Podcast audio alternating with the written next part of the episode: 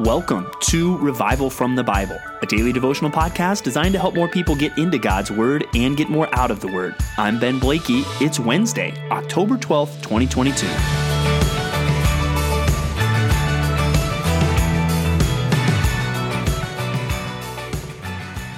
Today, we have a very rare opportunity uh, here on Revival from the Bible. Something that, if it's ever happened since we've been doing this podcast, these occurrences have been very few and far between. But we are today reading the passage that we just, or that I just preached on uh, this last weekend at Compass Bible Church, Treasure Valley. We are reading this morning in our New Testament reading Philippians 2 1 through 11, which that's been the last two sermons, these last two Sundays at Compass Bible Church, Treasure Valley. And also, as we read Second Kings, uh, we'll get to that later, we are reading a passage that we've pretty much read already in the book of Isaiah. So, uh, we're, we're, getting an opportunity to do some review today. Uh, this is a good reminder for us before you think, hey, I got this. I, we, we've already talked about this. He, here's what I want you to think about uh, okay, you've heard these things, you've read these things. What are you doing about these things? Uh, this might be review in concept over both of these passages that we're looking at today, but are they making a difference in your life? And that's where I want us to think today about both of these passages. Uh, our New Testament reading is Philippians 2 1 through 11, uh, which is exactly where we are in our study uh, at Compass Bible Church, Treasure Valley. And so the clear point of this passage is really that God wants his people to be unified and the essential ingredient in that is going to be a humble and selfless service that focuses on others. That is what he is calling the church there to. Um, and, and that's what we see commanded in the first section there, verses one through four. And then it makes it clear hey, I want to tell you all these things about Jesus as the perfect example of Uh, of this kind of service. That that we know these famous verses here in verses 3 and 4, do nothing from selfish ambition or conceit, but in humility count others more significant than yourselves. Let each of you look not only to his own interests, but also to the interests of others. Now, that's a key part of just the idea of what Paul is saying would complete his joy. Hey, avoid seeking after your own ambition and avoid this kind of vain glory uh, that you would seek that's really just empty. And instead of just worrying about your own concerns, which comes naturally to us, focus on the interests and the concerns of others. And hey, as your perfect example of all of this, think like Jesus. And then it gets uh, very theological to make this pastoral point. And really, we see some things of the deity of Christ, the preexistence of Christ. But again, the point is look at what Christ gave up to serve us. Uh, look at how he did not consider equality with God a thing to be grasped. He left his home in heaven and the glory he shared with the Father to be born in the likeness of men and to live on this earth and to die the death of the cross. Uh, and so all of that example really points back to these commands. Hey, we, we should not be selfish. We should not be seeking our own glory. We've got to get out of our own heads and really think about how we can serve others and follow that example of Jesus Christ. So the question is, are you doing that? Especially if you were there at church this last weekend at Compass Bible Church, Treasure Valley, how have you applied the message thus far?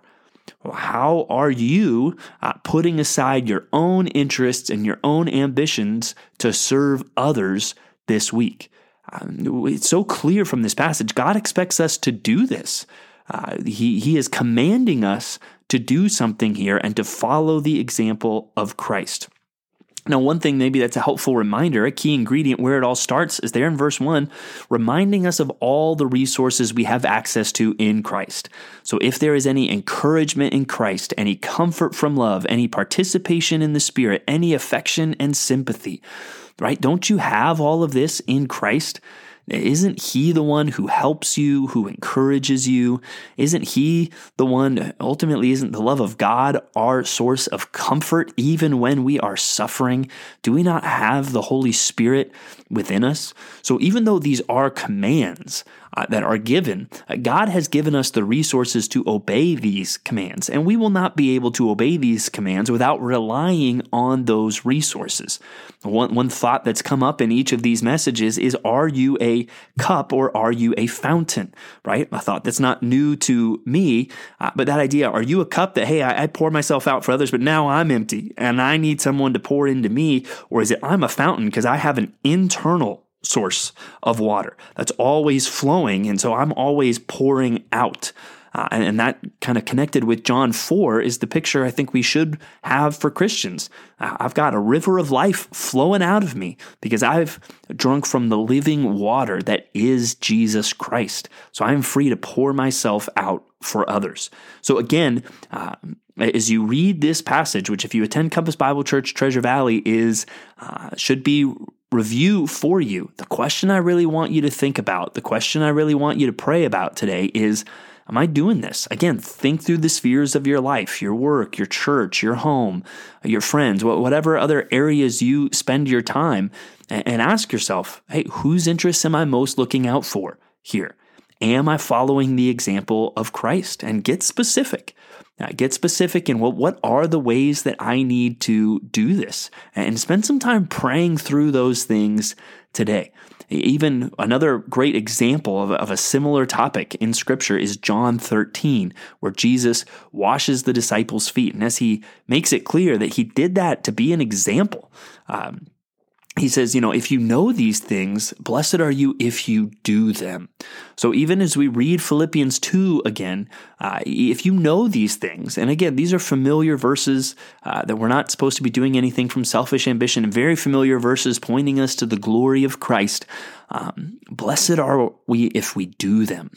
Uh, let's let's go before God and let's confess if there's ways we know we're not doing this, and let's ask for His help to to faithfully follow the example of Christ. Now, as we go back to Second Kings, we'll, we'll look at chapter 18, starting in verse 8, and then read through all of chapter 19. And this tells a story that we have already read almost verbatim in Isaiah. Uh, and we get to We've already read that, right? And we see the, the role of the prophet Isaiah here, but it's the story of Sennacherib um, as he comes and is attacking Judah and he sends this trash talking military officer, the Rabshakeh, and Hezekiah responds by seeking the Lord, um, and God delivers the people. And, and, so there's some things, again, I want you to review. Hey, you know these things. Blessed are you if you do them. And I think we see a great example of it in chapter 20, where Hezekiah takes the trash talking letter. Um, from the Assyrians, and he goes and he uh, he reads it and he takes it to the house of the Lord and he spreads it before the Lord and he prays this great prayer of trust in God, uh, a prayer that has a high view of God. And that's a good reminder for us. Hey, is that what you do when there's bad news in your life or something that intimidates you or scares you or frightens you? Do you take it before the Lord and have a high view of God and lift your problem up to Him? But there's a couple other things. I've really been enjoying this uh, chronological order of reading through both the Old and the New Testaments.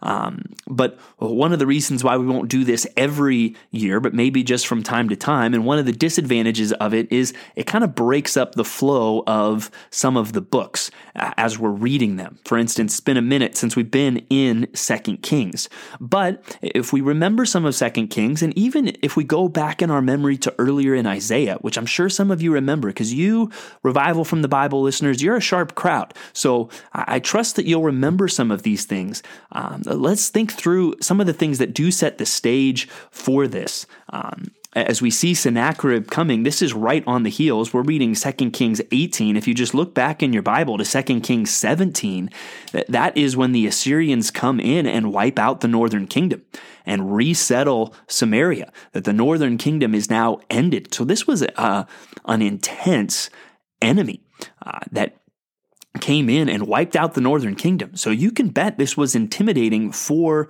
the southern kingdom. But also, if you go back to chapter 16, you read about uh, a wicked king, King Ahaz. And you read about how when he was intimidated by the kings of Syria and the king of Israel, he went to seek help from Assyria. And this should start ringing bells from earlier in Isaiah, where we see clearly Isaiah telling King Ahaz, hey, you don't, you shouldn't be afraid of um, the, the Israelites, the northern kingdom of Israel, and you shouldn't be afraid of the Syrians. You and you should not trust in Assyria. You should trust in God, and you shouldn't be afraid of anyone but the Lord.